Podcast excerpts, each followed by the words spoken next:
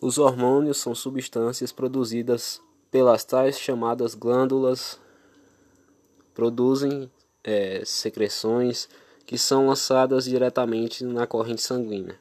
No nosso corpo, o conjunto dessas glândulas forma o chamado sistema endocrino.